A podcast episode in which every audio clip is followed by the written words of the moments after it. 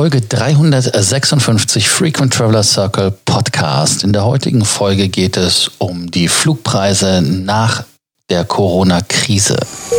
Welcome to the Frequent Traveler Circle podcast. Always travel better. Put your seat into an upright position and fasten your seatbelt as your pilots Lars and Johannes are going to fly you through the world of miles, points, and status. Eine Frage, mit der wir sehr oft konfrontiert werden, ist, wie entwickeln sich die Preise nach der Corona-Krise? Wird es teurer? Wird es billiger? Was passiert? Und da kann man in meinen Augen einfach schauen, inwieweit man in China jetzt da ist. Denn China hat ja da etwas Vorsprung, Vorlauf. Man ist ja dort auch als Corona-frei betitelt worden und hat damit das Fliegen dann frei gegeben. Und wenn man dann einfach guckt, zum Beispiel auf einer großen Online- Buchungsplattform in China, dass die Tickets von Peking nach Yantai in Shandong-Provinz, also sind ungefähr so 700 Kilometer, kosten 11 Dollar.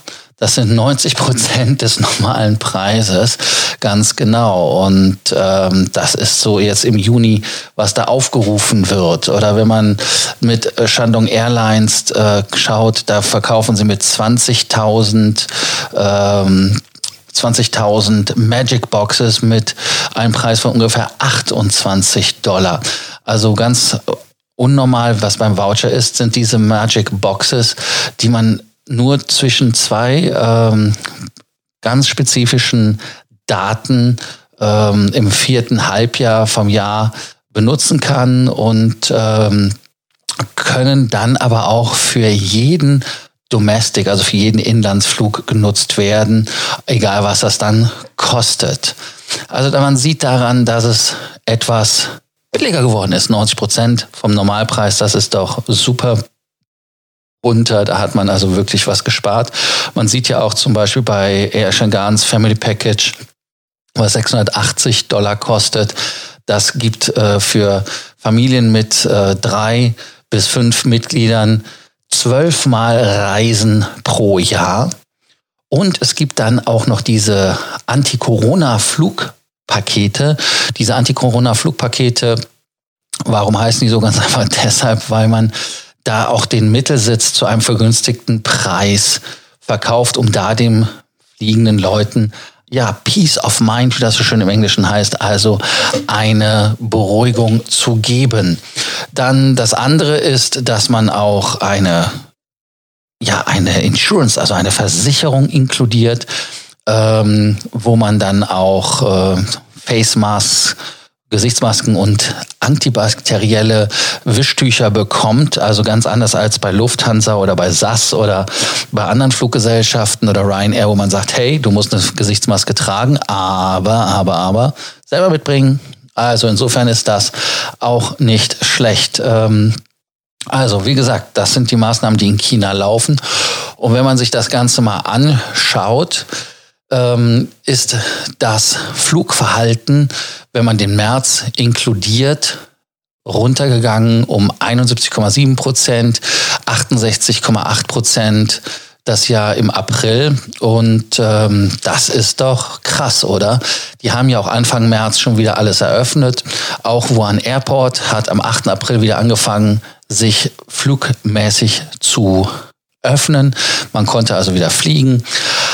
Auch ähm, die Pandemie hat sich ja auch etwas ja, ausbalanciert, in, auch äh, inklusive Russland, Brasilien und Indien. Äh, man hat da also auch mit dem äh, Social Distancing gearbeitet. Aber wie man halt an den Preisen sieht, äh, ist da im Moment nicht viel zu holen. Also es geht wirklich darum, dass man Vertrauen schafft, dass man den Leuten auch einen Grund gibt, wieder zu fliegen, dass sie Vertrauen fassen. Und ähm, ich glaube nicht, dass viele Leute jetzt schnell wieder anfangen werden zu reisen. Deshalb wird es anfangs auch erstmal billiger sein. Und alle Fluggesellschaften gehen ja auch erst davon aus, 2023 das Vorniveau zu erreichen. Was mich so ein bisschen wundert, ist ja, wenn Fluggesellschaften wie Qatar oder British Airways, ähm, Lufthansa, die 380er ausflotten, dann ist ja auch nicht so viel Platz mehr zur Verfügung. Also insofern schauen wir einfach mal, wie sich das entwickelt? Was ist eure Meinung dazu? Was denkt ihr, wie es weitergeht? Inwiefern ist es etwas, was ja, Vertrauen schaffen würde in euren Augen, ein Mittelsitzplatz für wenig Geld, logischerweise, aber trotzdem den zu verkaufen, dass man da Platz hat. Was denkt ihr darüber? Ist das eine Maßnahme, die ihr gut findet? Weiter geht's äh, natürlich auch immer, wenn ihr Sorgen, Ängste oder Nöte habt. Da könnt ihr uns auch gerne immer wieder schreiben und wir helfen euch gerne von Frequent Traveler Circle weiter. Abonnierbefehl. Vergesst nicht, den Frequent Traveler Circle Podcast zu abonnieren, damit ihr keine Folge verpasst. Bis dann. Ciao. Thank you for listening to our podcast, Frequent Traveler Circle. Always travel better. And boost your miles, points, and status. Book your free consulting session now at www.ftcircle.com now.